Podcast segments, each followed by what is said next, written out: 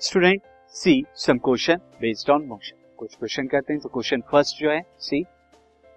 Question first student जो दे रखा है question first is this what do you mean by motion यानी आप मोशन से क्या समझते हैं? मोशन क्या होता है? See what you motion so motion is when a body जब एक बॉडी क्या करती है? चेंज करती है अपनी पोजीशन को। और जब चेंज करेगी अपनी पोजीशन को तो कोई टाइम लेगी, यानी with respect to time then it is set to be in motion तो उसे क्या कहा जाता है? कि बॉडी क्या है? मोशन है।